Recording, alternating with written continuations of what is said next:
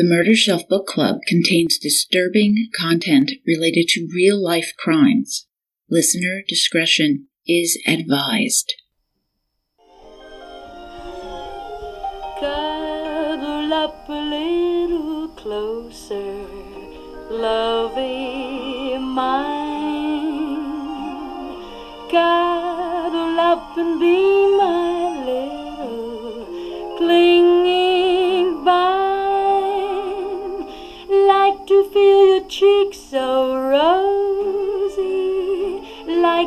make you comfy, cozy, cause I love from head to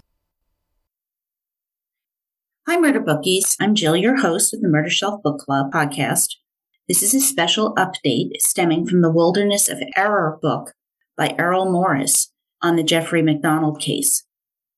In episode 23, Second Cast, A Wilderness of Family Annihilators, I brought you the Said case on the murders of 18 year old Amina and 17 year old Sarah Said, and did a previous update on May 14th, 2021. So this is the second major update on this case. Yasser Said, the father of Amina and Sarah Said, was charged with capital murder and has finally stood trial in Texas. On August 9th, 2022, just a day or so ago, 12 years after the deaths, Yasser Said has been found guilty by a jury of his peers. A little bit about this story.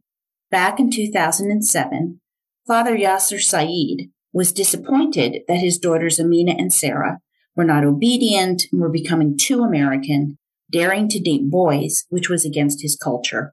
The girls were not allowed to go to movies, dances. He was very controlling and abusive. After Yasser Said put a gun to Amina's head, threatening to kill her, their mother, Patricia Owens, and her daughters left home going to Oklahoma to escape him. The sisters' boyfriends also joined them. Patricia and the girls were very scared for their lives, according to the prosecution. However, after speaking with Yasser, he was able to convince Patricia and the girls to return to him, a pattern that was unfortunately well established. On a fateful New Year's Day 2008, Yasser, a taxi driver, wanted to take the girls out for dinner at Denny's. Patricia Owens told Fox News, quote, I told him I wanted to go with him. He said, No, I just want to talk to the girls and we'll be back in a little bit. And I didn't think anything of it. End quote. Back on December 17th, 2007, Amina had emailed one of her teachers, and this email was used as evidence at the trial. Amina wrote that she and her sister planned to run away. She said they didn't want to live by the culture of their Egyptian born father, nor did they want arranged marriages as he was planning. Her father had, quote, made our lives a nightmare. He will, without any drama nor doubt, kill us, end quote. The double murder took place two weeks later. During the trial, Yasser Said's defense blamed the media narrative that erupted when the girls were killed, that this was an honor killing, positioning himself as a victim in his story. He defended himself, saying that America protests girls more than men and that his religion was put on trial. While admitting he was upset that his daughters were dating, he denied killing them, and he said that someone was following him that night. With someone after him, he testified he left the girls in the cab and ran to a bus stop. Yasser then spoke with his wife at 7:29 p.m., failing to mention his fear of this stranger following him, nor leaving the girls, nor did he call 911. However, 4 minutes later, Sarah called 911 saying, quote, "My dad shot me. Send some help. I'm dying. Stop it. Stop it." End quote. I believe Sarah.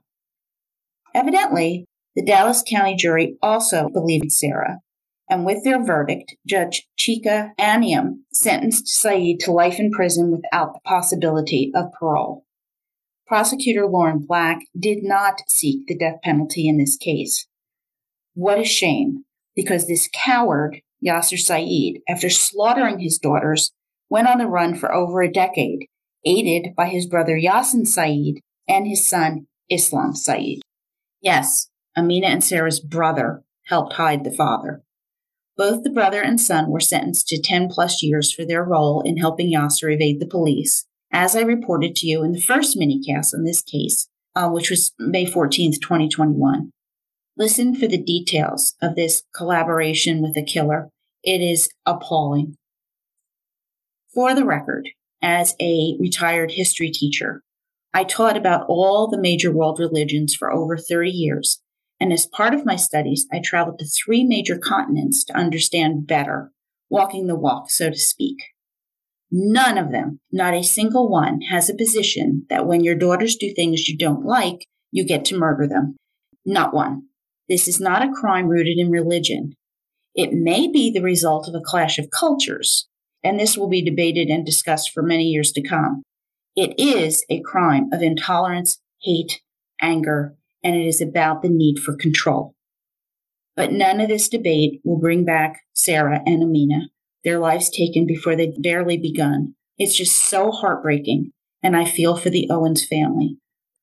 If you are in a dangerous, abusive situation, reach out, get resources, plan to leave safely. Links are found on my blog at www.murdershelfbookclub.com under Sources for a Wilderness of Error, February 2021. Please be safe, everyone. Thank you for listening to this justice based minicast update. I am currently taking a break. Well, I'm trying to take a break and renew my batteries. So look for new episodes on American Predator by Maureen Callahan on the crimes of serial killer Israel Keyes, including my interview with retired FBI dive team agent Bobby Chacon. Be safe, trust your guts, and if you get a chance, can you leave me a five star review because it really does help me make new murder bookies. Take care. Talk to you soon. Cuddle up a little closer, lovey mine. God